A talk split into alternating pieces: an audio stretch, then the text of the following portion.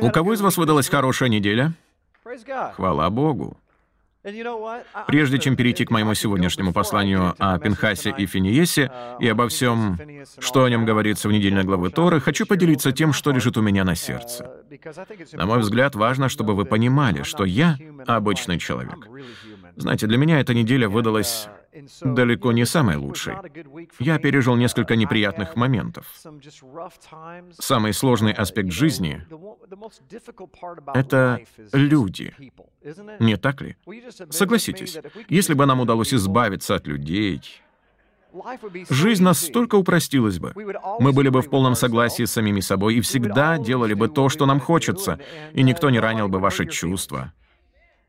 Аминь. Неважно, на каком языке это сказано, все понимают.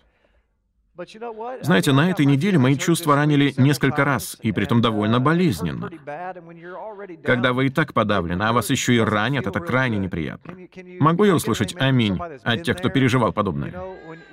Когда вы подавлены и опустошены, и вам кажется, что Бог сжимает вас в тисках. На этой неделе один человек сказал мне, «Джим, ты как виноград в точиле. Я ответил, уже не осталось ничего, кроме жмыха. Выжимать дальше просто бессмысленно. Но отец говорит, э, нет, в этом жмыхе еще есть вода, я буду выжимать его.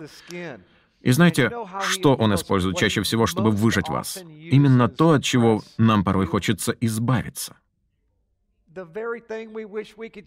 Людей. Бог использует для этого людей. Ему это нравится. И знаете почему? Потому что когда Он сдавливает вас с помощью людей, это выявляет то, что было внутри вас, но вы об этом не знали. Покажу вам на примере, как отец может использовать плохую неделю, хотя на самом деле она плохая только с вашей точки зрения, потому что вы пережили что-то неприятное. В конце этой недели Бог показал мне, что на самом деле это была одна из лучших недель в моей жизни. Все дело в восприятии.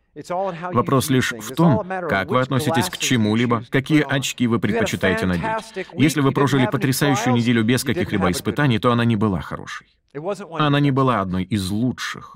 Лучшая неделя — это та, в течение которой вы были подавлены и опустошены, когда вам было больно, когда кто-то пнул вас, когда вас вывели из себя, когда вас ударили в лицо.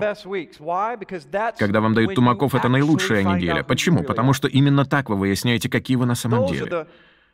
Это неделя под лозунгом «посмотри на себя в зеркало». С каждым из вас бывало, что вы выходили из дома, забыв взглянуть на себя в зеркало. Верно? Мужчины. Кто из вас выходил из дома, не замечая, что у вас расстегнута молния брюк? Вы знаете, что вам об этом не скажет никто, кроме жены. Остальное человечество будет просто смеяться. Вашим женам не все равно. Зеркала важны для нас. Мы постоянно смотрим в них. Нам хочется знать, как мы выглядим. Мы хотим быть уверены, что с нашей внешностью все в порядке. Но знаете ли вы, что у Бога тоже есть зеркало? Он хочет поставить вас перед этим зеркалом, но поскольку Он знает, что вы упрямые израильтяне, которые крайне редко говорят, «Боже, принеси мне зеркало, я хочу увидеть свое уродство», у него есть способ сделать это. Этот способ называется люди. Божий метод заключается в том, чтобы ранить ваши чувства и окружить вас стесненными обстоятельствами. Вы знаете, что я постоянно говорю, что испытания и скорби — это просто ваше собеседование для повышения в должности.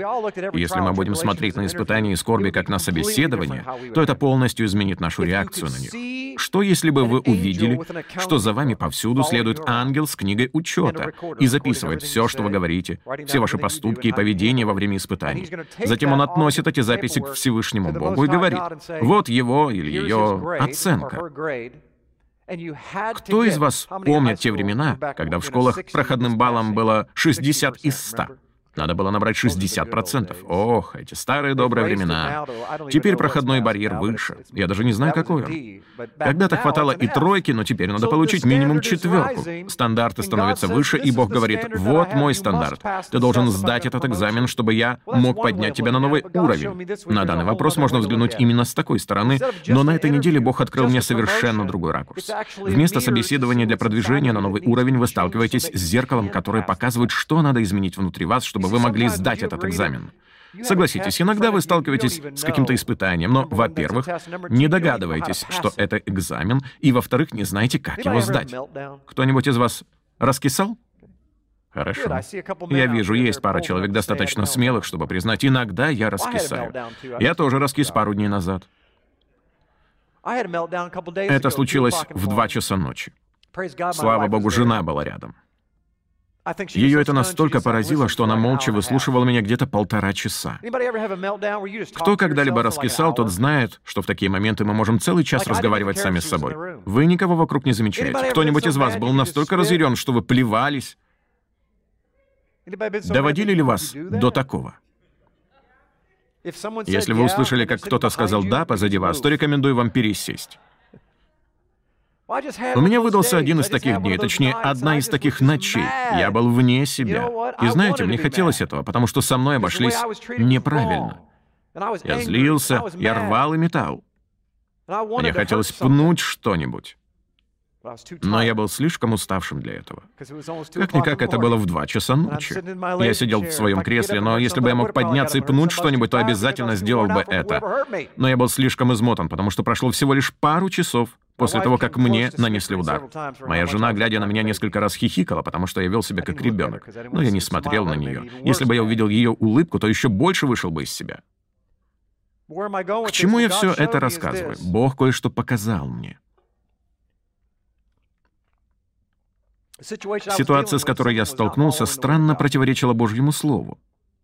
Божье Слово — это моя сильная сторона. Согласитесь, у вас есть сильные и слабые стороны. Кто согласен с тем, что вы не видите свои слабые стороны, но, несомненно, знаете сильные? И с гордостью рассказываете всем о своих сильных сторонах. Так что сейчас я немного похвалюсь. Моя сильная сторона заключается в том, что я знаю Божье Слово. Для меня несложно исполнять его даже при эмоциональном давлении. Я воспринимаю это вертикально. Бог так сказал, я верю в это и исполняю. Если я в чем-то не прав, то сразу же извиняюсь. Спросите у моей жены. В разгаре семейного изучения Библии, так мы называем спор, возникающий между между нами. Если я понимаю, что ошибаюсь, то становлюсь первым, кто ей об этом скажет. Видя, что она расстроена, я мгновенно останавливаюсь и извиняюсь. Я был неправ. Для меня это вопрос не эмоций, а логики. Как только я все понял, вопрос закрыт. И я могу развернуться и пойти в другом направлении. Какой бы ни была ваша сильная сторона, происходит следующее. Вспомните сейчас свою сильную сторону. Разве мы не склонны судить других на основании своих сильных сторон? Когда кто-то оказывается несостоятельным в той сфере, где мы сильны, мы запросто начинаем судить их. Как они этого не понимают? 4 плюс 4 равно 8. Почему же они решили, что это 2? Они ничего не знают. Они вообще ходили в школу? Мы очень скоро на подобное, но что, если эти люди действительно не ходили в школу? Тогда я веду себя глупо. Просто математика — это моя сильная сторона. В чем бы вы ни были одарены, это ваша сильная сторона, и вы склонны судить других по себе. Я так и поступал. Я судил о других на основании их способности следовать Божьему Слову при эмоциональном давлении. Отложить в сторону Божье Слово, чтобы проникнуть в эмоции. Это для меня что-то чуждое. Я этого не понимаю. Конечно, я могу понять, когда люди пребывают в таком пару часов, но не длительное же время. Недели, месяцы. Казалось бы, в этом нет ничего сложного, но это не умещалось у меня в голове. И вот после моего припадка ярости в два часа ночи Святой Дух показал мне, «Джим, они судят тебя на основании своих сильных сторон. Ты судишь их за их слабости, а они судят тебя за твои слабости. Вы одинаковы. И мне нравится тот факт, что ты говоришь им, что они не следуют Божьему Слову. А ведь я же прав. Кто-нибудь чувствовал подобное во время спора? Я прав и точка. Я знаю, что все это никого из вас не касается, а только меня. Никто из вас никогда не говорил «смирись, я прав и точка, и ты знаешь, что я прав». Кому из вас нравится во время спора с женой услышать «ты знаешь, что я права»? Это сразу решает проблему. Вы мгновенно успокаиваетесь и говорите, «Дорогая, я так рад, что ты сказала мне, что ты права, а я не прав». Но знаете что? Истина в том, что Бог предназначил вам что-то увидеть. Слушайте внимательно, о чем я сейчас буду говорить, потому что для меня это стало революционным открытием. Вы просто не представляете. Я реально раскис, но благодаря моей жене, которая помогла мне справиться с этим с помощью мягкого наставления и разъяснения того, чего я не понимал, я почувствовал, что прихожу к пониманию какого-то очень важного принципа. Едва уловимо. Такое чувство бывает, когда у вас всплывает какое-то смутное воспоминание. Это у вас уже буквально на кончике языка, и еще чуть-чуть, и вы это поймете. Именно это и произошло со мной. Я начал постигать потрясающее, преображающее жизнь откровение, которым и поделюсь сегодня с вами. Мы с такой легкостью судим о чужих слабостях. Знаете ли вы, что, ощущая этот дух осуждения, вы вполне вероятно правы. Но задумывались ли вы когда-нибудь над тем, над чем никогда не задумывался я? Бог показывает вам чью-то слабость, чтобы вы могли послужить в ее исправлении, а не для того, чтобы вы стояли и выносили о ней свой суд. Это все меняет. Я никогда не рассматривал этот вопрос с такой стороны. Конечно, когда кто-то из моих дочерей падает, споткнувшись на улице или бегая по дому, и сдирает колени, я не возвышаюсь над ней с осуждением. Я становлюсь в пролом за это, обнимая ее и выражая ей сочувствие. Я целую ее и служу ей. Исправление следует позже. Не так ли? Только плохие родители сразу же начинают отчитывать ребенка в такой ситуации. Не так ли? Не знаю, кому все это сегодня адресовано. Можете написать мне и рассказать, если захотите. Если в вашей жизни что-то происходит сейчас или произойдет позже, а это обязательно будет, потому что подобное происходит с каждым из нас, и вы видите ошибку вашего брата, то Библия говорит, что вы должны послужить ему в исправлении этой ошибки, а не выносить свой суд о ней. И знаете, какой самый лучший способ послужить ошибающемуся? Молиться о нем. Молитесь о том, кто вас обидел, и это угасит ваш гнев. Понимаете, моя дилемма заключалась вот в чем. Я мыслил следующим образом. Это будет понятно для всех из вас, у кого, как и у меня, более активно левое полушарие мозга. У вас не умещается в голове, как можно не следовать Божьему Слову. Я не знал, как мне высвободить мой гнев, мое непрощение. Единственный способ, который я видел в Библии, это подойти к этому человеку и разрешить конфликт, верно? Вы должны встретиться с этим человеком, и там не сказано, что вы можете подойти только к тому, кто вам нравится. Если же вам кто-то не нравится, то вы можете с ним не разговаривать. И уж тем более, если он сильно, очень сильно ранил ваши чувства. Нет. Если кто-то ранил ваши чувства, и между вами возник возникла проблема, то вы обязаны пойти и уладить ее. Почему? Потому что вы под клятвой, как дитя Божье. Даже если вы не доверяете этому человеку, это может быть самый ненадежный человек на планете. Вы доверяете системе. Вы понимаете? Эй! Наверное, вы все сейчас с кем-то конфликтуете, и потому так озадачены. В такие моменты Бог призывает вас к действию. Но когда это происходило со мной, я не знал, как от этого освободиться, потому что в моей Библии сказано «разрешай конфликты вот так». Иди и уладь все в любви. Итак, что же делать, если вам кто-то насолил? Как освободиться от этого? В моей жизни подобного никогда не происходило. Как же мне это сделать? Как я должен поступить? Я привык просто не обращать внимания, но это серьезный вопрос. Бог говорит, прекрати выносить свой суд и люби. Позволим приблизиться к этому ковчегу. Пусть на какое-то время они будут покрыты милостью. Может, они просто чего-то не видят. Может быть, эмоционально успокоившись, они предоставят возможность действовать Святому Духу. Джим, кто сказал, что ты Святой Дух? Ты не Святой Дух. Вы понимаете? Uh, Это касается в первую очередь тех из вас, кто связан гневом, обидой, негодованием, горечью. Вы не можете освободиться от этого без участия другого человека. Вам просто надо понять, кто вы во Христе. Это во-первых. И во-вторых, вы должны понимать, что Бог дал вам способность служить этим людям на расстоянии, даже если они об этом не знают. Просто с любовью молясь о них. Чем больше вы будете молиться, тем больше получите свободу. Кого волнует, следуют ли они Божьему Слову? Разве это ваша проблема? Это не ваша проблема. Не так ли? Хорошо. Это было только для меня. И все же. Откройте вместе со мной книгу «Числа», главу 25.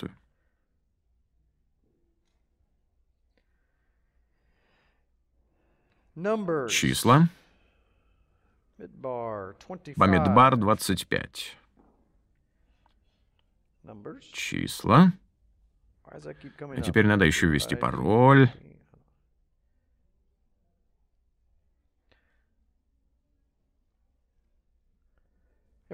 В этой недельной главе Торы мы узнаем несколько интересных фактов о Финиесе. В определенном смысле весь этот фрагмент Торы говорит о страстности, о ревностности. Весь, а не только в том, что касается Финиеса, о котором мы поговорим через минуту. Кто из вас знает, что ревностность важна? Кто из вас знает, что страстность важна? Это действительно важно. Когда вы вступали в брак, то для большинства из вас страстность имела большое значение. Некоторые из вас вышли замуж или женились именно потому, что кто-то испытывал к вам пылкую любовь. Страстность важна. Бог любит страстность. Откуда нам это известно? Израильтяне 400 лет провели в Египте. И догадайтесь, что случилось. Бог услышал их и что-то предпринял только тогда, когда они возопили к Нему изо всех сил. Как говорится в пословице, что скрипит, то и смазывает. Бог говорит, «Я слышу того, кто просит страстно». Таким образом, мы сейчас рассмотрим формулу взаимоотношений, и она действенна. Вы знаете, что я не люблю отделять духовное от физического. Мы духовные существа, обитающие в этой слабой, неприветливой плоти, верно? Поэтому, когда мы общаемся друг с другом, между нами возникает некая духовная связь. Точно так же и Яхва, Небесный Отец, взаимосвязан с нами. Итак, если у вас есть с собой Библия, то откройте ее. Если же нет, то вспоминайте, что там написано, поскольку я уверен, вы выучили ее наизусть. Глава 25 с первого стиха. «И жил Израиль в Ситиме, и начал народ блудодействовать с дочерями Моава». Это хорошо или плохо? Плохо, и сейчас мы увидим почему. И приглашали они народ к жертвам богов своих, и ел народ жертвы их, и кланялся богам их. Что мы здесь видим? Нездоровые отношения израильтян с моавитянками. Кто-нибудь из вас помнит, откуда все это взялось? Как возникла эта проблема? Кто же был тем лжепророком, который пытался проклясть израильтян, но не мог? Потому что каждый раз, когда он говорил, из его уст исходило благословение. В конце концов он сказал, послушайте, если вы хотите победить израильтян, то сделайте вот что. Направьте к ним своих женщин искушать и соблазнять их. Они начнут брать их в жены и в результате подпадут под Божье проклятие, потому что он сказал, не делайте этого. Совершенно верно. Валаам. И вот мы видим, что последовало вскоре после этого. Израильтянам было запрещено поступать так. Они не могли этого делать, потому что Бог сказал, сказал, вы связаны со всем, с чем связаны ваши партнеры, которые вас сопровождают, с которыми вы постоянно общаетесь и взаимодействуете. Взгляните на это. «И прилепился Израиль к Ваал-Фегору». Ваал-Фегор. Из-за того, что израильтяне женились на муавитянках, воспитанных в этом культе Фигора, мужья автоматически начинали служить Ваал-Фигору. Они прилеплялись к Ваал-Фигору.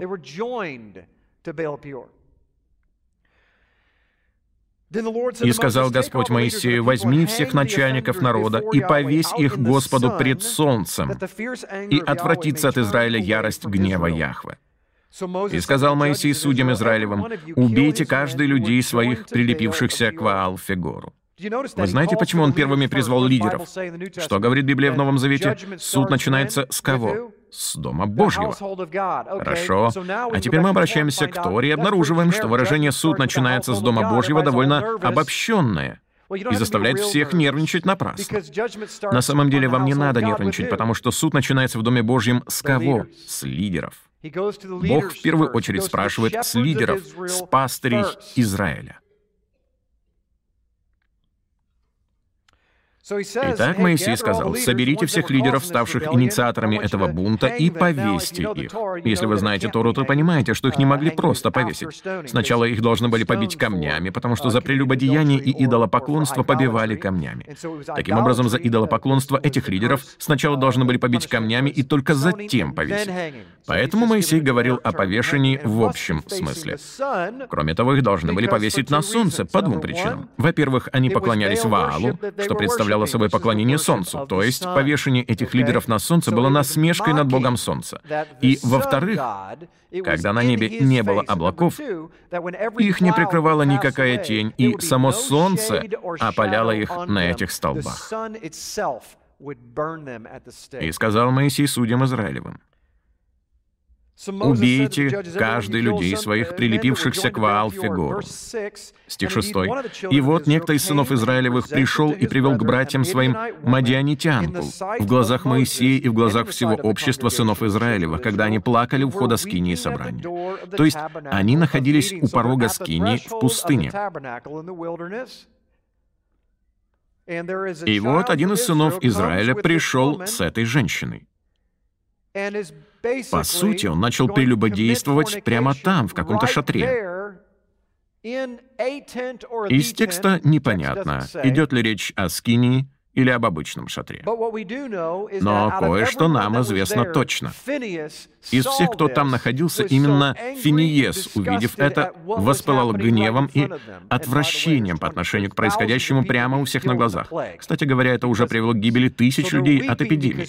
Народ оплакивал смерть этих тысяч, потому что Бог послал суд на Израиль из-за того, что некоторые из лидеров Израиля подтолкнули людей к падению. И вот они плачут, и тут появляется этот наглый израильтянин с красивой мадианитянкой чтобы совершить прелюбодеяние прямо у всех на глазах в знак бунта. Но Финиес сказал, uh, «Нет, этого не будет». Финиес, сын Елиазара, сына Аарона, священника, увидев это, встал из среды общества и взял в руку свое копье, и вошел вслед за израильтянином в спальню и пронзил обоих их, израильтянина и женщину, в чрево ее. Никогда еще в этом месте проповеди я не слышал аплодисментов.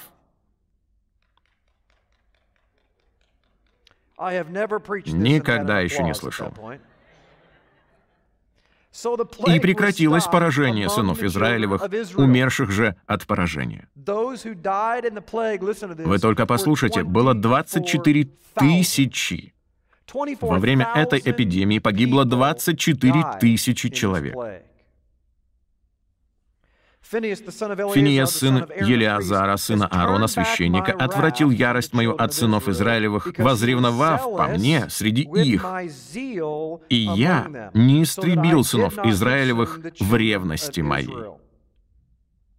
Хочу, чтобы вы знали, что слово, переведенное здесь как «возревновал», говорит не об ревности или рвении. Это слово «кина», которое в иврите больше передает идею ревности влюбленного. Слово «ревностность» передает идею стремления к награде, верно?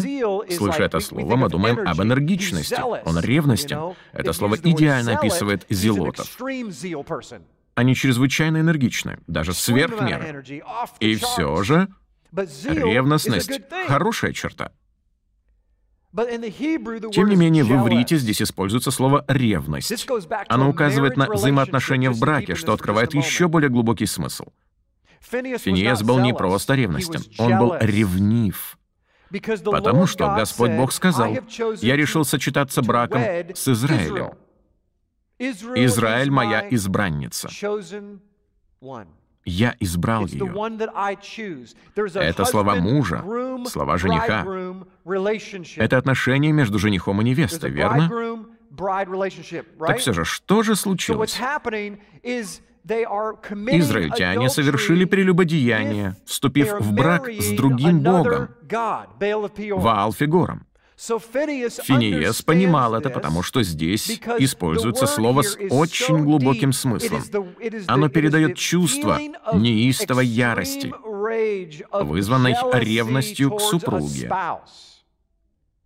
Когда другой мужчина флиртует с моей женой, во мне воспламеняется ревность и праведный гнев. Кто ты вообще такой? Почему? Потому что подвергается угрозе единства взаимоотношений. Другими словами, этот израильтянин, если не ошибаюсь, он был из колена Рувима, угрожал основам единства между Израилем и его Богом. Таким образом, это был гнев, основанный на близости, а не просто на законе.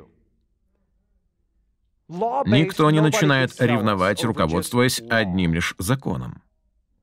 Уже не могу дождаться, когда остановлюсь на красный свет. Ты в своем уме? Никто не усердствует в том, чтобы просто повиноваться закону. Люди начинают проявлять усердие или энергичность, когда они ревнуют.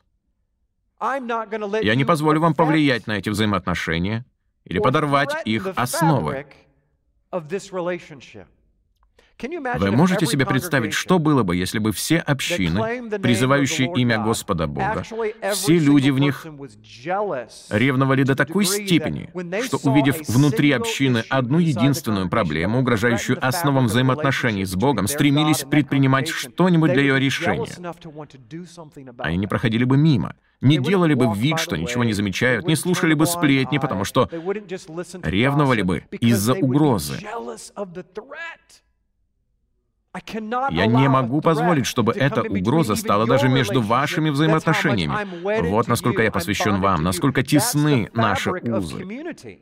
В этом и заключается основа единства. Я не могу позволить вам потерпеть неудачу. Никак не могу. Потому что я посвящен вам. Почему я так говорю? Потому что вы невеста, и я невеста. Это делает нас единым целым. Нравится нам это или нет, нравимся мы друг другу или нет. Моя задача — сделать вас успешными. Ваша задача — сделать ваших ближних, вашего супруга, ваших детей успешными. Нравится вам это или нет, ваша задача — быть финиесом, ревновать о добром и против греха. Мы не способствуем этому, мы не идем на компромисс, мы не допускаем этого и не извиняемся за свою позицию. Согласитесь ли вы с тем, что церковь сегодня теряет свое достоинство? Знаете ли вы, что гражданское, светское общество в 50-е годы было более нравственным, чем большинство современных церквей? Если бы современная молодая женщина оделась так, как она одевается на богослужение в типичной церкви Америки и перенеслась на 50 лет в прошлое, то ее назвали бы блудницей. И я не извинюсь за это. Правительство, можете забрать мою лицензию 501S3 и вернуть ее тем, кто ее выдал. Потому что это правда. Мы утратили ревностность и ревность о святости. Мы утратили так много того, что нам дает Библия, потому что позволили вмешиваться людям и врагу. Мы на протяжении долгого времени заключали союзы с мадианитянами. Один здесь, другой там. Исключите это, исключите то, миритесь с этим, миритесь с тем. Это не что иное, как браки с мадианитянками. Шаг за шагом мы получили несколько поколений, женатых на моавитянках и мадианитянках. Мы допускали то одно, то другое. О, не будьте такими нетерпимыми. Все сотворены по Божьему образу. Это верно, но Бог никогда не говорил, я допускаю грех как часть моего образа. Вы знаете, что можете проявлять любовь, не принимая грех? Я не обязан принимать в этот дом проклятие. Я выйду к границе и поговорю с ними. Я буду проявлять к ним любовь за пределами стана. В моей Библии сказано, что они не должны входить в стан с бунтом в своем сердце. О, но ведь Иисус любит каждого. Нет, простите, но Он сам выходил к людям, чтобы проявлять к ним любовь. Он не допускал их в свой храм.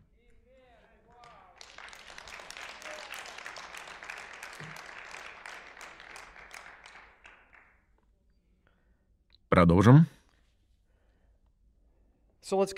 Продолжим. Стих 12. «Посему скажи, вот я даю ему мой завет мира». Вы скажете, минуточку, Финиес совершил убийство. Нет, в наши дни очень важно, читая Библию, понимать, о чем она говорит. Если вы знакомы с Торой, то знаете, что к тому моменту Моисей уже сказал, совершивший прелюбодеяние будет отдан в руки зелотов. Дело в том, что было не так много тех, кто любил побивать других камнями. Их не избирали для этого случайным образом. Этих людей называли зелотами. Они были абсолютно беспристрастными и настолько высоко ценили Божьи заповеди, что казнили провинившихся без всяких эмоций и сострадания. Они это сделали. Убьем их вперед, парни. В то время как эмоциональные, сострадательные люди говорили, как мы это сделаем, они же тоже израильтяне, уже тысячу раз ошибались и до этого. Зелот говорил, отойди в сторонку. Мы полиция, наша задача — защищать будущее. Таким образом, Моисей сказал, если вы сделаете это, то будете отданы зелотам, а они суровые парни. У них были крепкие руки. Это была доисторическая бейсбольная лига. Это были левиты подающие. Вам не захотелось бы, чтобы вас застукали у них на глазах. Финиес был зелотом. Он знал, что у него есть право так поступать. За идолопоклонство эту пару, в конце концов, побили бы камнями. Поэтому Финиес взял на себя незамедлительное исполнение приговора. К тому же он был потомком Аарона, а значит, исполнял роль судьи.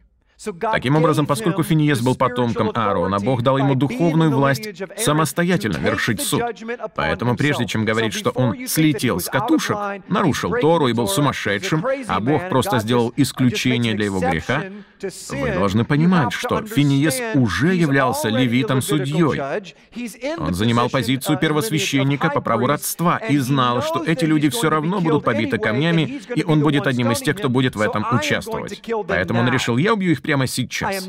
Я не допущу грех. Я не позволю этому осквернять храм Всевышнего Бога, пока все остальные сидят вокруг и славят Христа.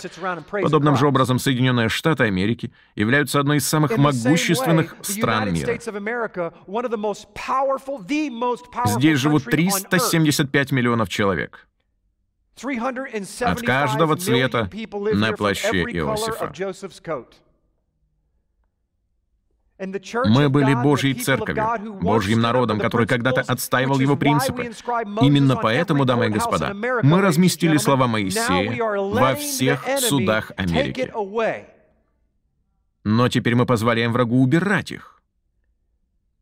Мы теряем позиции мировой сверхдержавы, потому что большинство из нас просто плачет о том, что наша страна рушится. О, горе мне, фондовая биржа обвалилась. Но Бог говорит, будь Финиесом.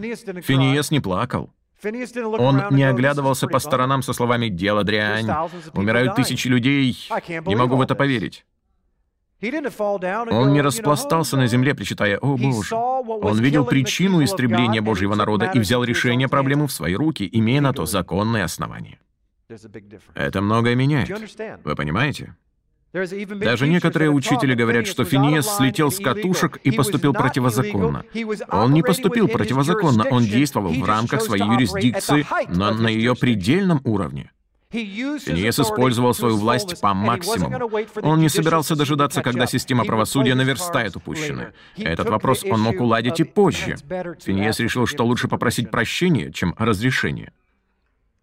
Они могли бы накричать на него. «Финиес, ты только что всех нас унизил, потому что нарушил порядок». На это он бы ответил, «Разве? Вы, парни, сидели бы здесь, наблюдая, как он осквернет храм Всевышнего Бога, чтобы затем задействовать судебную систему и все равно казнить его? Я не обошел судебную систему, а лишь ускорил процесс». Хватит плакать, парни, поднимайтесь, берите копья и поражайте врага там, где его встретите. Вот что говорил Финиес. И знаете что? Многие из вас Финиес. Внутри каждого из вас есть Финиес.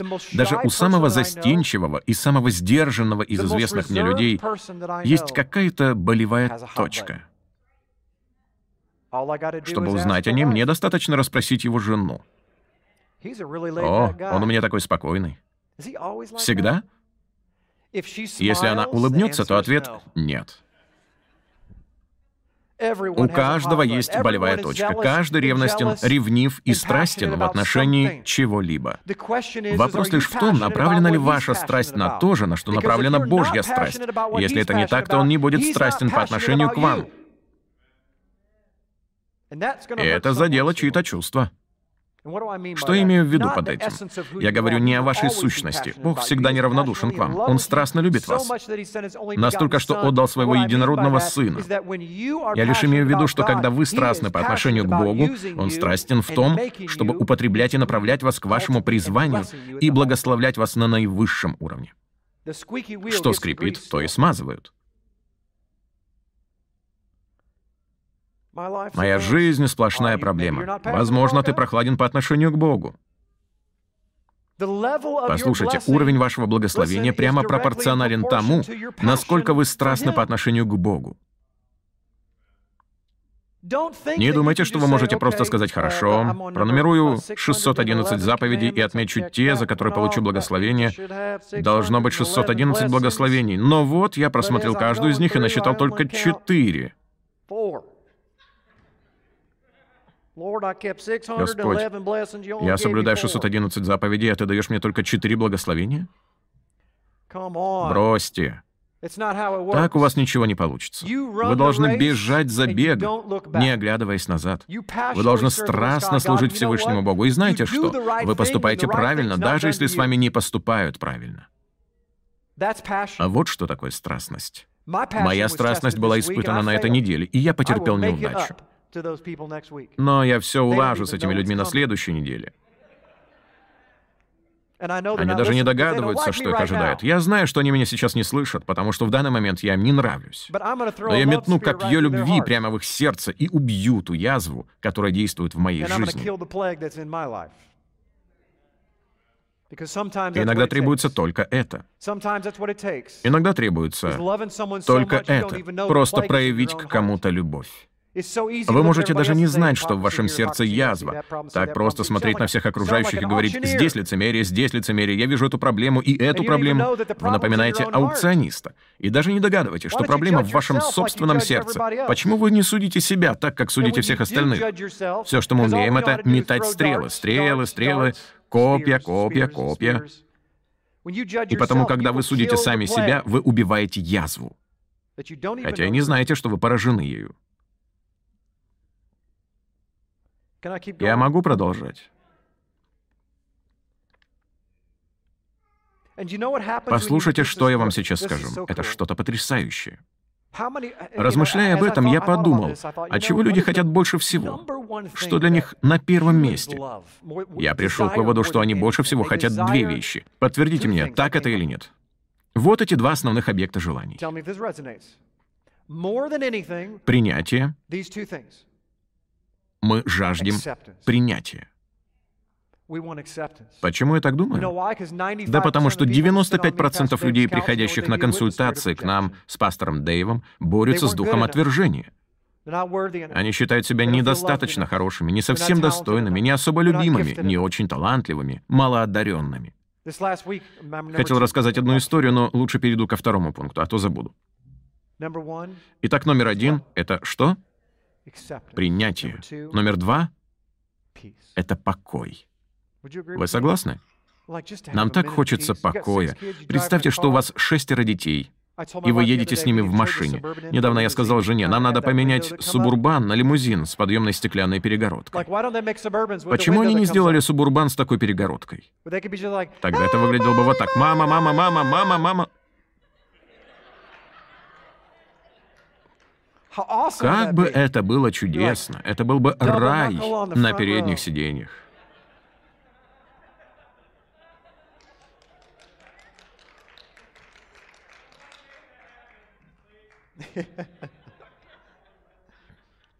Давайте на следующей неделе займемся производством таких машин.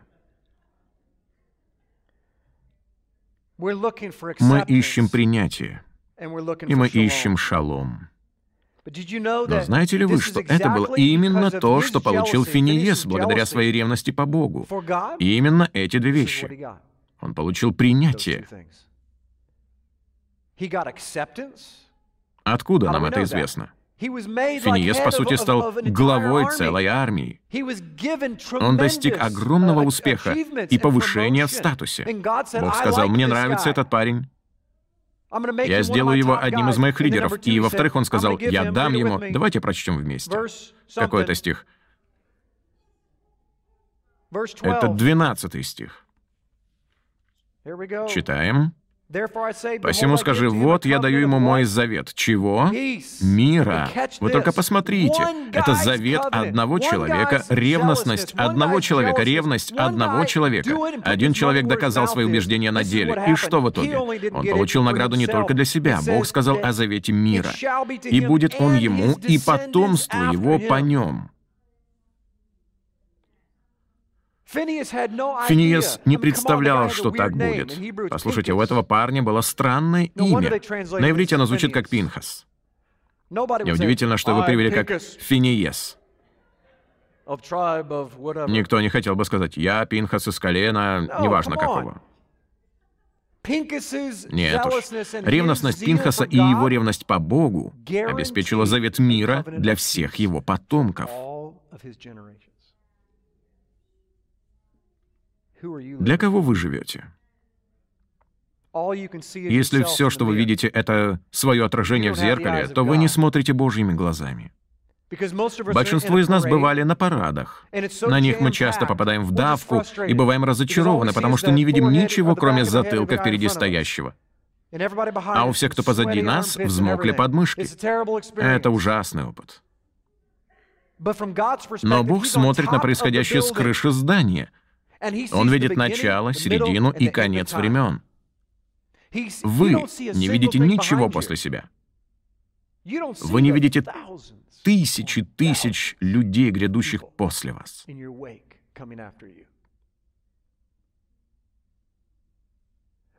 Куда вы шагаете на этом параде? Что вы собираетесь делать с этим зловонным окружением?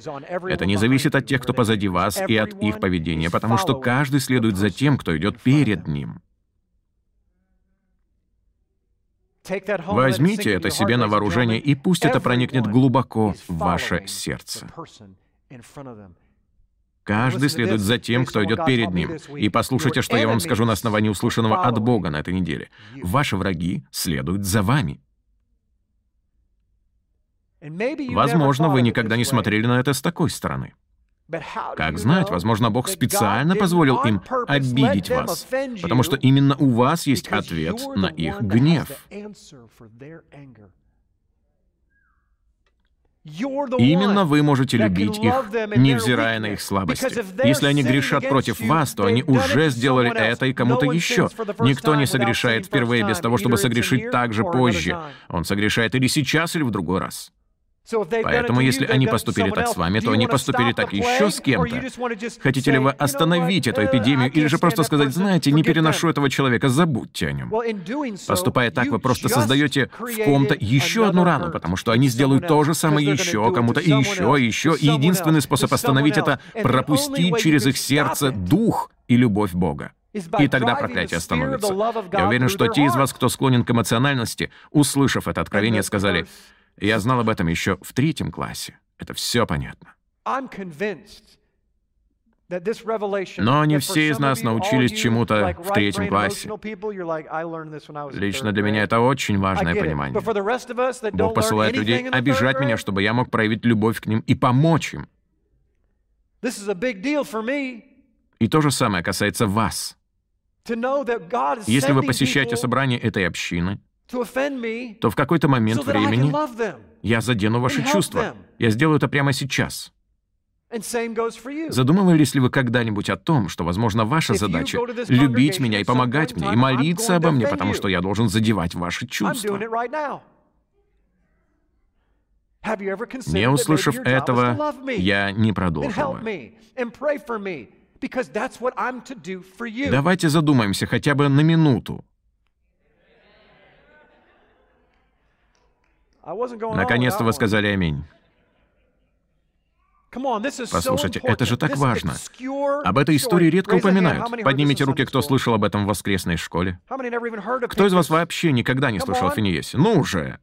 Но ведь это же одна из самых сильных историй о послушании, любви, ревности, интимных брачных отношениях, ухаживании, исполнении Божьих заповедей и штрафных санкциях.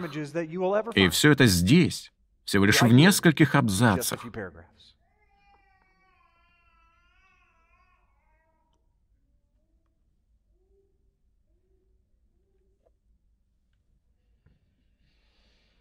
Мне нравится эта завершающая часть. Возможно, это даже единственный фрагмент во всей Библии, где сказано подобное. Стих 16. «И сказал Яхве Моисею, «Итак, с эпидемией покончено, двое мертвы, и Бог говорит следующее». Он говорит,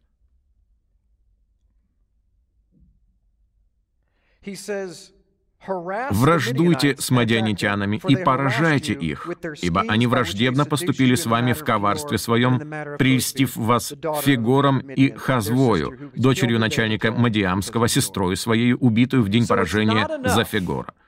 Итак, для вас недостаточно ревновать о вашем Боге, недостаточно просто проникать любовью в сердца ваших врагов.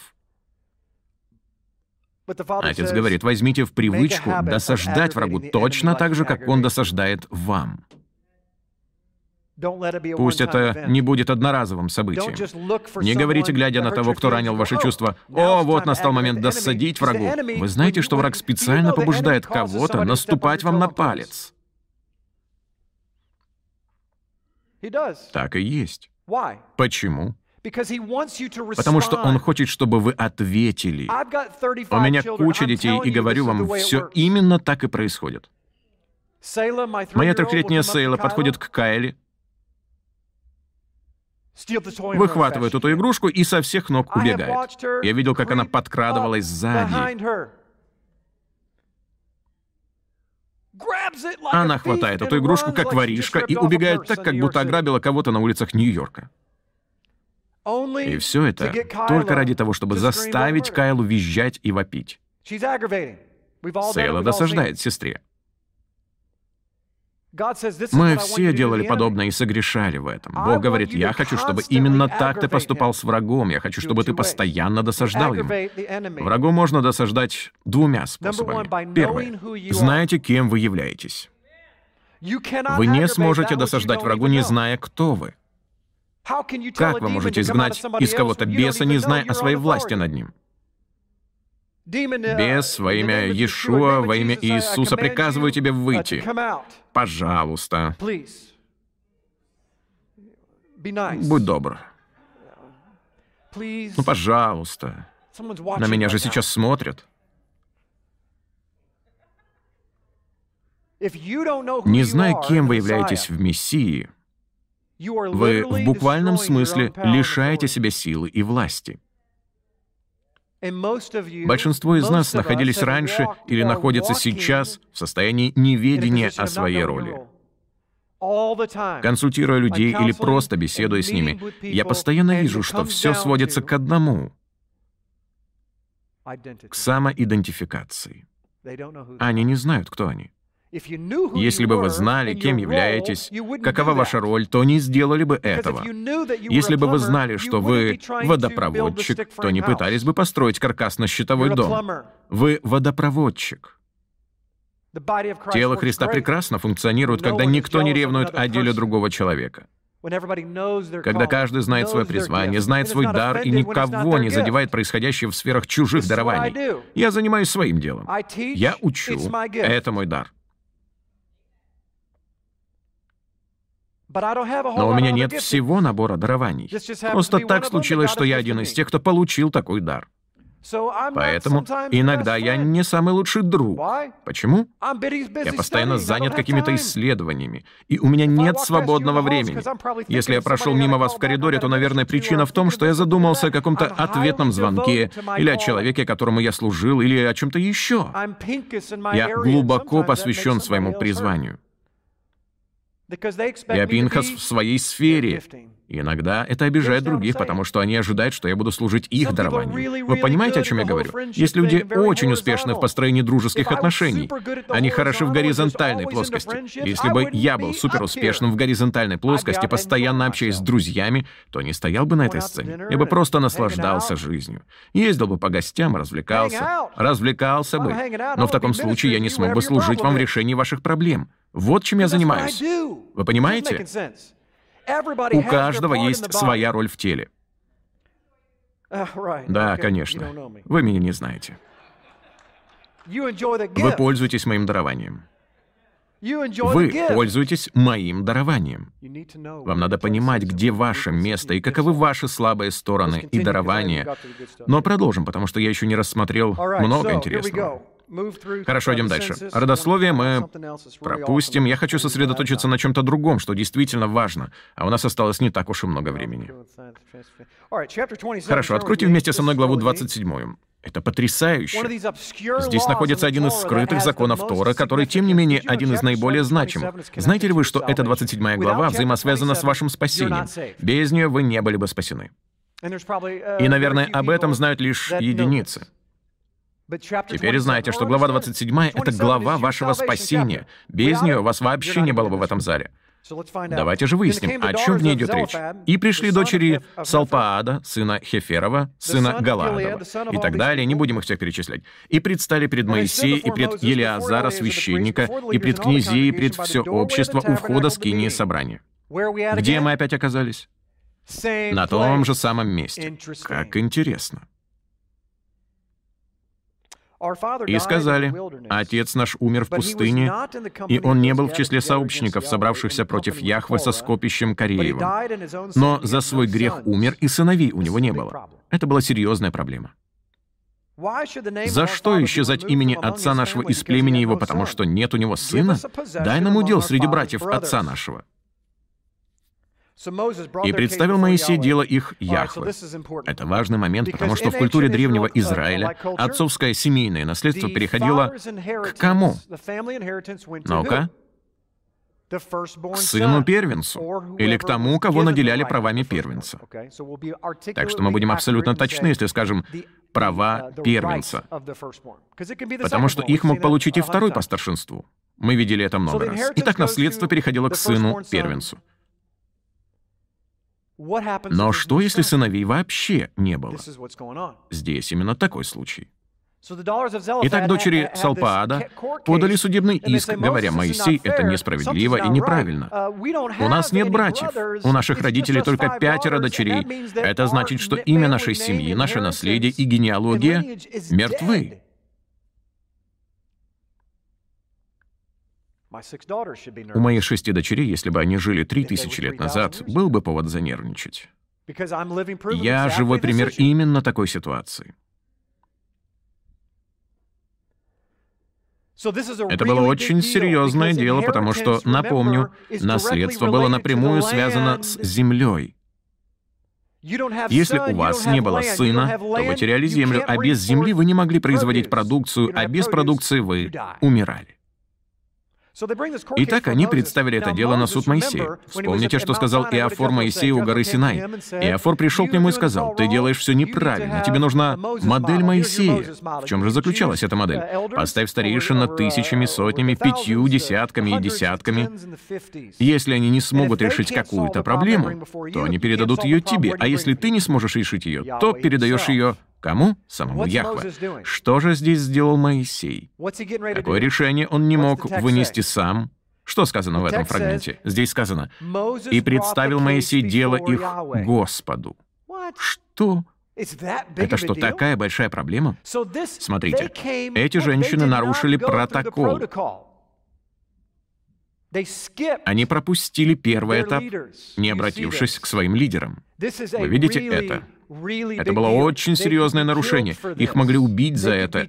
Или в лучшем случае наказать, выпороть. Эти женщины в буквальном смысле прошли мимо лидеров своего колена, мимо десяти начальника, то есть лидера их домашней группы, мимо пятидесяти начальника, то есть регионального лидера, мимо всех, и прошли через восточные ворота прямиком к порогу скинии собрания.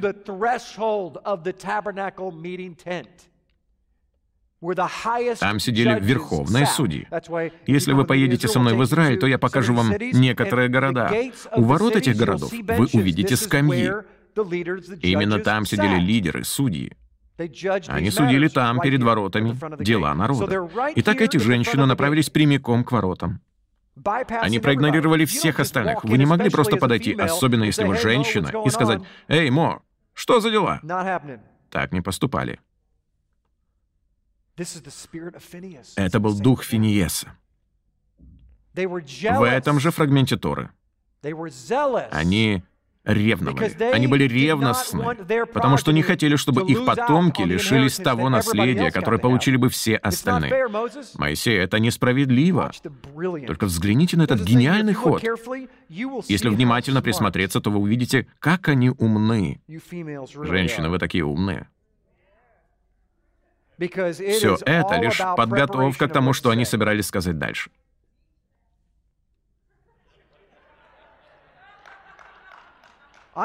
Я буду начинать каждую проповедь с этой фразы. Она сразу же находит отклик.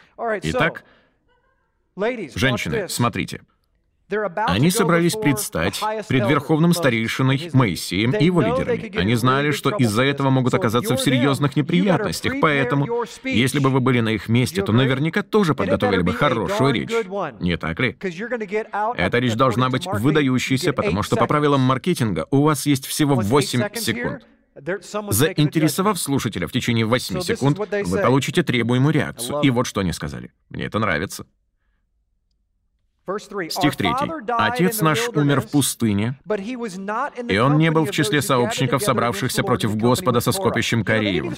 Как видим, они не начали сразу же со своей проблемы. По идее, они должны были бы сказать, um, «Наш отец умер, и у него не осталось сыновей. Только мы, дочери. Что нам делать?» Но они начали с другого. Позвольте сделать небольшой экскурс в историю.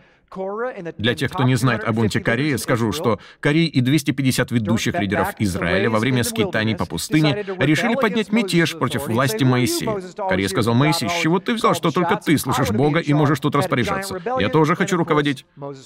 Это был масштабный бунт, и, конечно же, Моисей победил, а Корей погиб. Это было серьезное разбирательство, в ходе которого погибло немало людей, или, если говорить точнее, 250 ведущих лидеров Израиля со своими семьями. Земля поглотила их во время землетрясения. Итак, дочери Салпаада начали именно с этой истории. Моисей, наш отец, умер, но не участвовал в мятеже Кореи. Что они здесь делают? Играют на чем? На чувствах Моисея. Это был по-настоящему стратегический ход. Как он сможет отказать, если мы скажем, что наш отец был на его стороне? Их слова подразумевали следующее. «Мо, ты должен быть за нас, потому что наш отец был за тебя». Женщины, это показывает, как вы должны подходить к нам. У вас проблемы? Продумайте вступительную фразу. Это очень важно.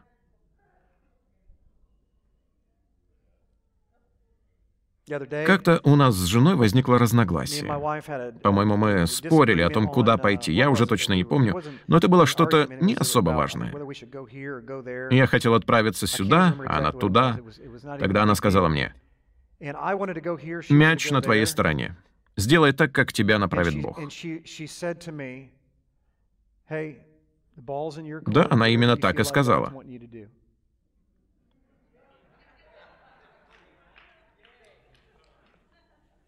Она меня поймала. Я сразу же начал, о, нет, нет, нет, нет, это нечестно. Теперь уже я сам должен принять правильное решение.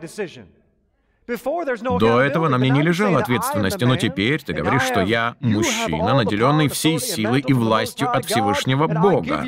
Я предоставляю пользоваться этой властью тебе, о мой царь, и какое бы решение ты ни принял, о мой царь, помни, что ты несешь за него полную ответственность. В общем, мы пошли туда, куда хотела она. Знаете, что сказать? Это многое меняет. Продолжаем. Итак, Моисей предстал пред Яхве. Почему, по-вашему, он это сделал? Потому что был эмоционально субъективен. Он знал о своей расположенности к дочерям Салпаада из-за их отца. Послушайте, я и сам переносил бунты. В моей жизни были люди, наносившие мне раны, и то же самое можно сказать и о вас.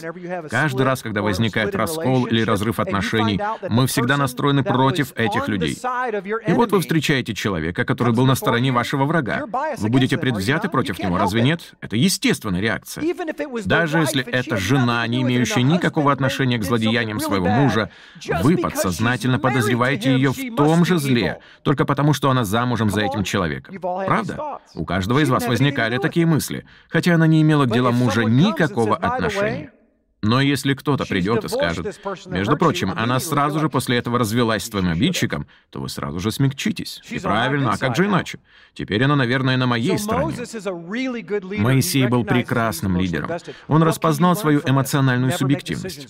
Какой урок мы можем из этого извлечь? Никогда не принимайте решений, когда вы эмоционально субъективны. Не делайте этого. Вы непременно обожжетесь. Что я делаю, когда злюсь? составляю электронное письмо на четыре страницы для этого человека и отправляю его моей жене. Никогда не принимайте решений и ничего не предпринимайте на эмоциях. Предоставьте это тому, кто эмоционально объективен. Лидерский состав нашего служения практикует это. Если у пастора Дэйва что-то происходит в семье, то он приходит ко мне и говорит, «Я эмоционально субъективен и не знаю, как мне поступить. Мне кажется, что я знаю, но это может быть не объективно. Я не вижу леса за деревьями». Знаете, как это называется? Мудрость. Истинные, данные Богом лидеры не принимают решений на эмоциях. Они ожидают, пока не улягутся эмоции, и затем славят Бога за то, что не поступили так, как хотели поступить. Знаете ли вы, что то, что вы хотите сделать при эмоциональном всплеске, может лишить вас того, к чему вы больше всего стремитесь? Не принимайте решений на эмоциях. Откройте 22 главу книги пророка Иеремии.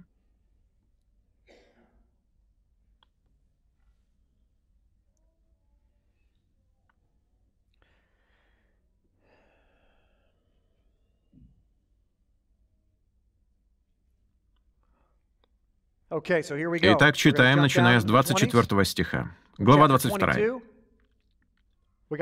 Здесь говорится об израильском царе. «Живу я», — сказал Яхве, — «если бы Иехония, сын Иоакима, царь Иудейский, был перстнем на правой руке моей, то и отсюда я сорву тебя и отдам тебя в руки ищущих души твоей, и в руки тех, которых ты боишься, в руки Навуходоносора, царя Вавилонского, и в руки халдеев, и выброшу тебя и твою мать, которая родила тебя в чужую страну, где вы не родились, и там умрете. А в землю, куда душа их будет желать возвратиться, туда не возвратятся. Неужели этот человек, Иехония, есть создание презренное, отверженное? Или же он сосуд непотребный? За что они выброшены, он и племя его, и брошены в страну, которой не знали? О, земля, земля, земля, слушай слово Господне. Послушайте это. Это называют проклятием Иехонии. Так говорит Господь. Запишите человека сего лишенным детей, человеком злополучным в дни свои, потому что никто уже из племени его не будет сидеть на престоле Давидовом и владычествовать в Иудее.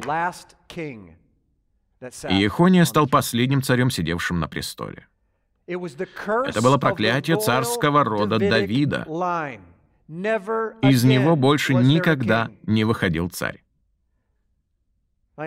Возможно, вы спросите, пастор Джим, какое отношение это имеет к тому, что мы читали ранее? Это имеет самое прямое отношение к 27 главе книги «Числа» и к вашему спасению, о чем я и начинал говорить. Если вы откроете вместе со мной Евангелие от Матфея, а также третью главу Евангелия от Луки, то увидите там родословие Мессии. Там описано родословие его матери Мариам, больше известная нам под именем Мария, а также родословие Иосифа. Они оба были из дома Давида. Но здесь мы сталкиваемся с большой проблемой.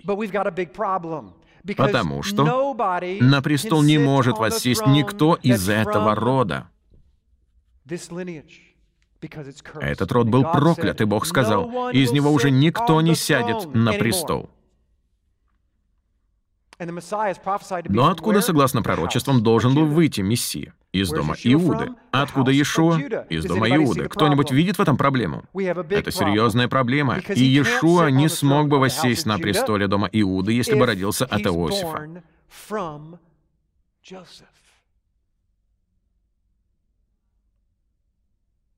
Задумайтесь об этом на минуту. Если бы Мессия произошел от семени Иосифа, то это сделало бы его непригодным на роль царя. Род Давида был проклят. Мессия должен был родиться от девственницы в результате божественного зачатия, иначе генетика отца лишила бы его права на престол, вы понимаете? Но проблема остается, потому что с Марией тоже не все так просто. Родословие, во-первых, определяется по отцу. Во-вторых, оно не может определяться по женщине. Итак, Иосиф выведен из игры, потому что Мессия не мог быть его физическим потомком. Иешуа должен был прийти только через Мариам, его мать. Но это создает другую проблему, потому что наследство ее отца переходит к кому? К сыну. Мария могла его получить только в том случае, если у нее не было кого? Братьев. Станет ли для вас потрясением, дамы и господа, узнать, что у Марии не было братьев? По этой самой причине вступал в действие закон дочерей Салпаада, Наследство, которое должно было перейти к одному из братьев Марии, не могло ни к кому перейти, потому что у нее не было братьев. Таким образом, наследство не могло быть передано Марии до тех пор, пока в соответствии с законом, который Бог дал для дочерей Салпаада, она не вышла бы замуж за кого-то из своего колена. Как только Мария вышла замуж за Иосифа, она ввела в действие закон дочерей Салпаада, согласно которому Иосиф становился законным сыном ее отца. И это еще не все. Благодаря тому, что Иосиф принял Иешуа как своего сына, Иешуа приобщился к родословию Давида, обойдя тем самым проклятие и приняв наследие. Так он стал единственным законным царем за 2600 лет. Бог так умен. Враг, наверное, радовался, когда Яхве проклял Иехонию. Он знал, что Мессия должен прийти из дома Иуды. И Яхва сказал, я решу эту проблему, я найду пять ревностных женщин и изменю ход истории. И это еще не все. Я все равно совершу непорочное зачатие. Просто потому, что я могу это сделать. Я обойду все преграды. Яхве обошел не только одну преграду, он обошел обе, чтобы показать, что Иешуа — Сын Божий и Сын Человеческий. Если бы он явился просто как Адам, как птенец, вылупившийся из пресловутого первого яйца, то он был бы только Божьим сыном, как Адам. У него не было бы родословия ни отца, ни матери. Но Иешуа явился через утробу женщины, доказав тем самым, что он сын человеческий, потомок первого Адама. И Яхве обошел генетику Иосифа, чтобы миновать проклятие и сказать «Он Божий сын». Вот это да.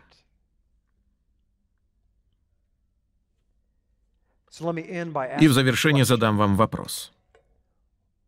Что было бы, если бы те пятеро дочерей Салпаада не продемонстрировали страстности для решения своей проблемы. Что было бы, если бы они не пришли к скинии собранию? И что было бы, если бы они сказали, «Но что поделать, так гласит закон. Такова наша культура. Мы обречены?» Иешуа не стал бы нашим мессией. Он не смог бы воссесть на царский престол. И еще одно. Что поставили над его крестом, когда он умирал?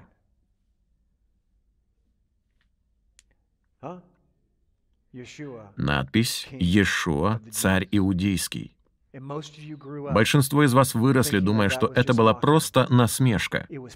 Но это было пророчество. В тот момент над Израилем не было царя. Его не было уже более двух тысяч лет.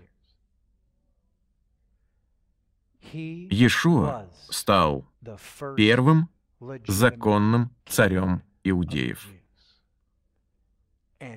Бог использовал врага, чтобы поставить над его головой эту табличку.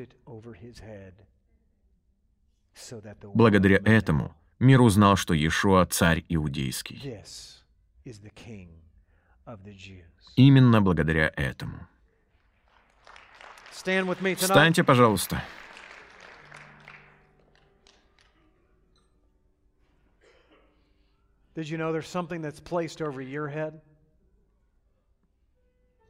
Знаете ли вы, что над вашей головой тоже что-то есть?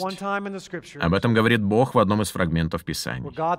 Напомню, что в послании к Галатам сказано, «Я сораспялся Христу, и уже не я живу, но живет во мне Христос. И что ныне живу во плоти, то живу верою в Сына Божия, возлюбившего меня и предавшего себя за меня». Помня о том, что вы сораспяты Христу, взгляните на другой фрагмент Писания. В нем сказано «Знамя Его надо мной — любовь».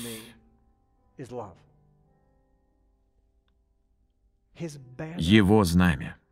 Знаете ли вы, что это же слово описывает знамя, которое было у главы колена? Имя Божьего колена — это любовь. Это имя его рода. Его знамя над вами — это имя. Он — любовь. Вот почему две наибольшие заповеди начинаются со слова «возлюби». Он хочет, чтобы вы были ревностны для Него. Мы ревностны о многом. О наших детях, о нашей работе, о карьере, об успехе, о рыбалке, об охоте и о миллионе других вещей. Но насколько вы ревностны для Него? Сколько времени вы проводите с Ним? Как долго? Хочу бросить вам вызов сегодня. Ваш успех напрямую зависит от вашей страстности по отношению к Нему.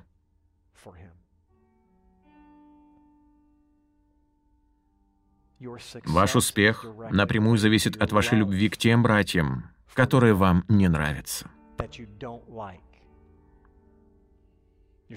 Ваш успех не зависит от брата, который нравится вам и которому нравитесь вы.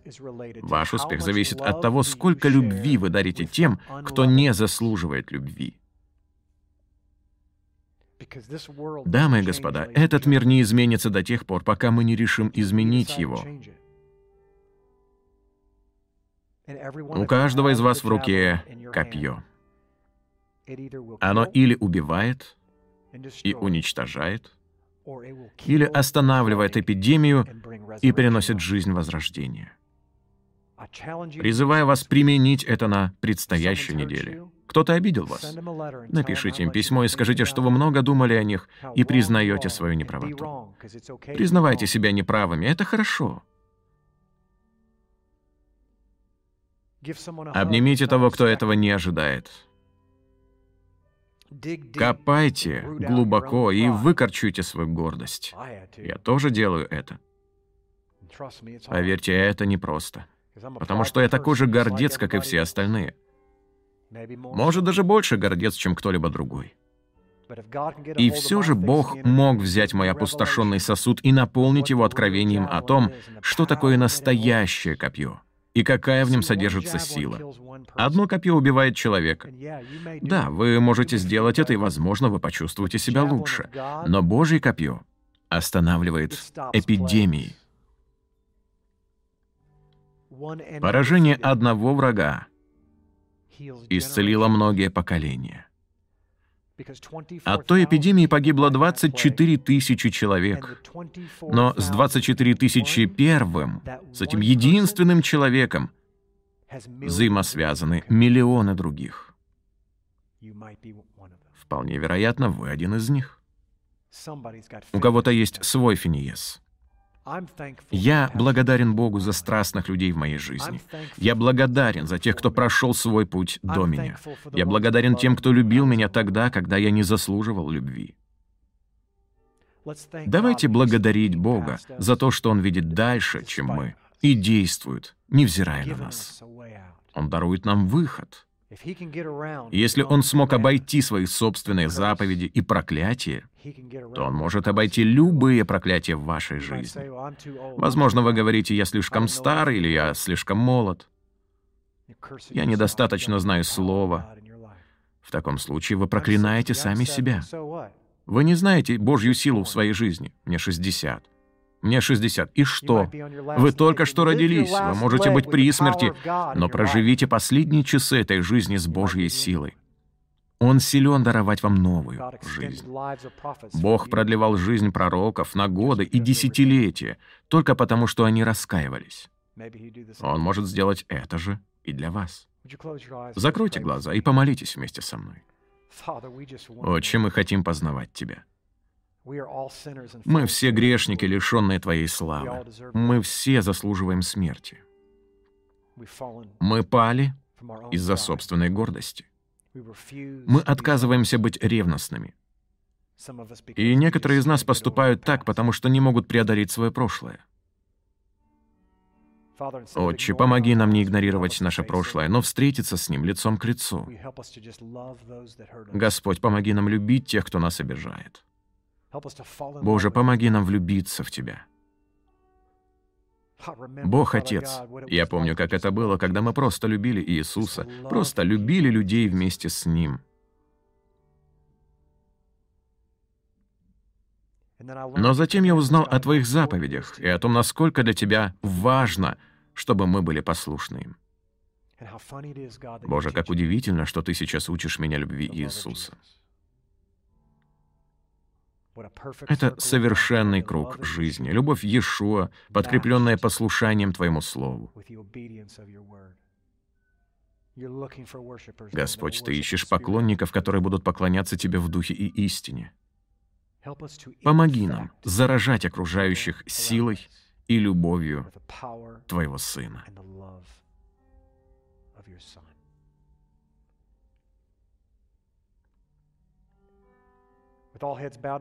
Оставайтесь все со склоненными головами и закрытыми глазами. Обращаюсь к тем из вас, кто потерпел в этом неудачу и признает это. Я не буду просить вас поднять руки, чтобы я мог помолиться с вами, и не буду просить вас выйти вперед. Просто всем сердцем обратитесь сейчас к Богу и скажите, «Отче, прости меня за то, что я был ужасным олицетворением Твоей любви. Прости меня за гордость, за мое высокомерие и мой дух осуждения. Учи меня и помоги мне, чтобы я любил других в духе Финиеса. Помоги мне уничтожать врагов силой любви.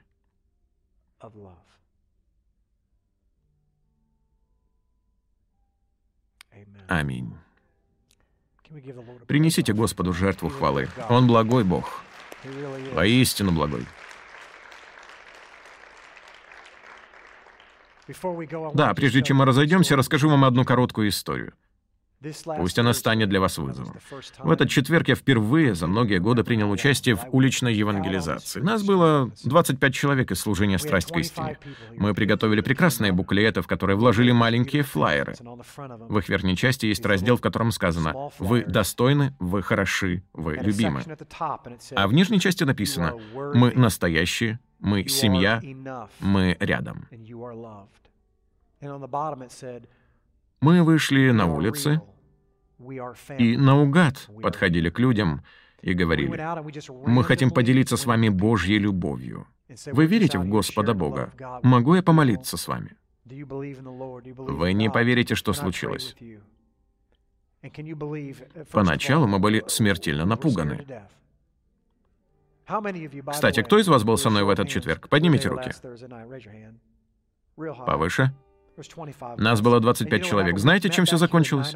Мы снова собрались вместе в 9 вечера, и у нас ушло более часа только на то, чтобы поделиться свидетельствами. Расскажу о первом человеке, которого встретила наша группа. Я был с двумя девушками, и одна из них — моя дочь. Мы шли по главной улице. Я увидел на другой стороне Кена и Рассела, а чуть дальше Глена, и подумал, «Эй, они же заберут всех людей». Шел дождь, и на улице и так почти никого не было. Наконец я увидел одну пару, но они уже с кем-то разговаривали, и я вообще в полнении. Честно говоря, мне захотелось уйти с той улицы.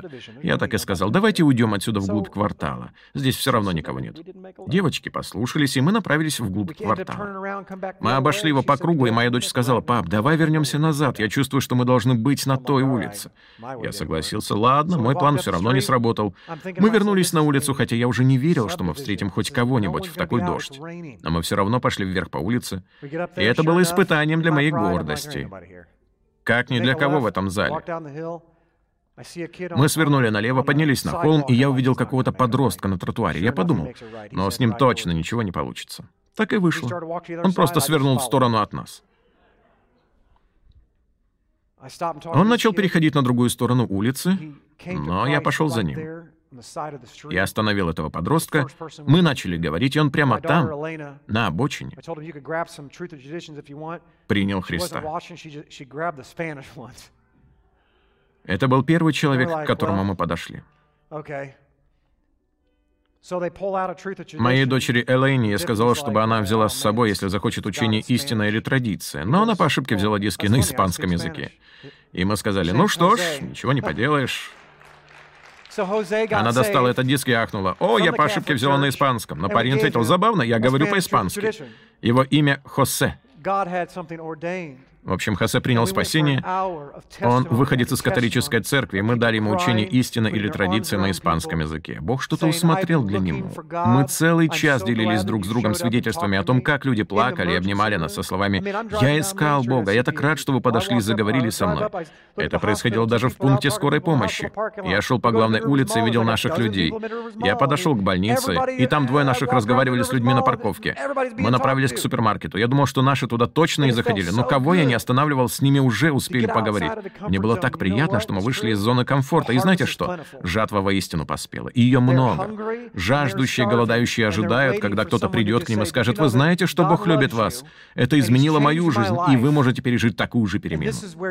Поэтому хочу бросить вам всем вызов. Вам не обязательно делать то же, что делали мы в четверг вечером.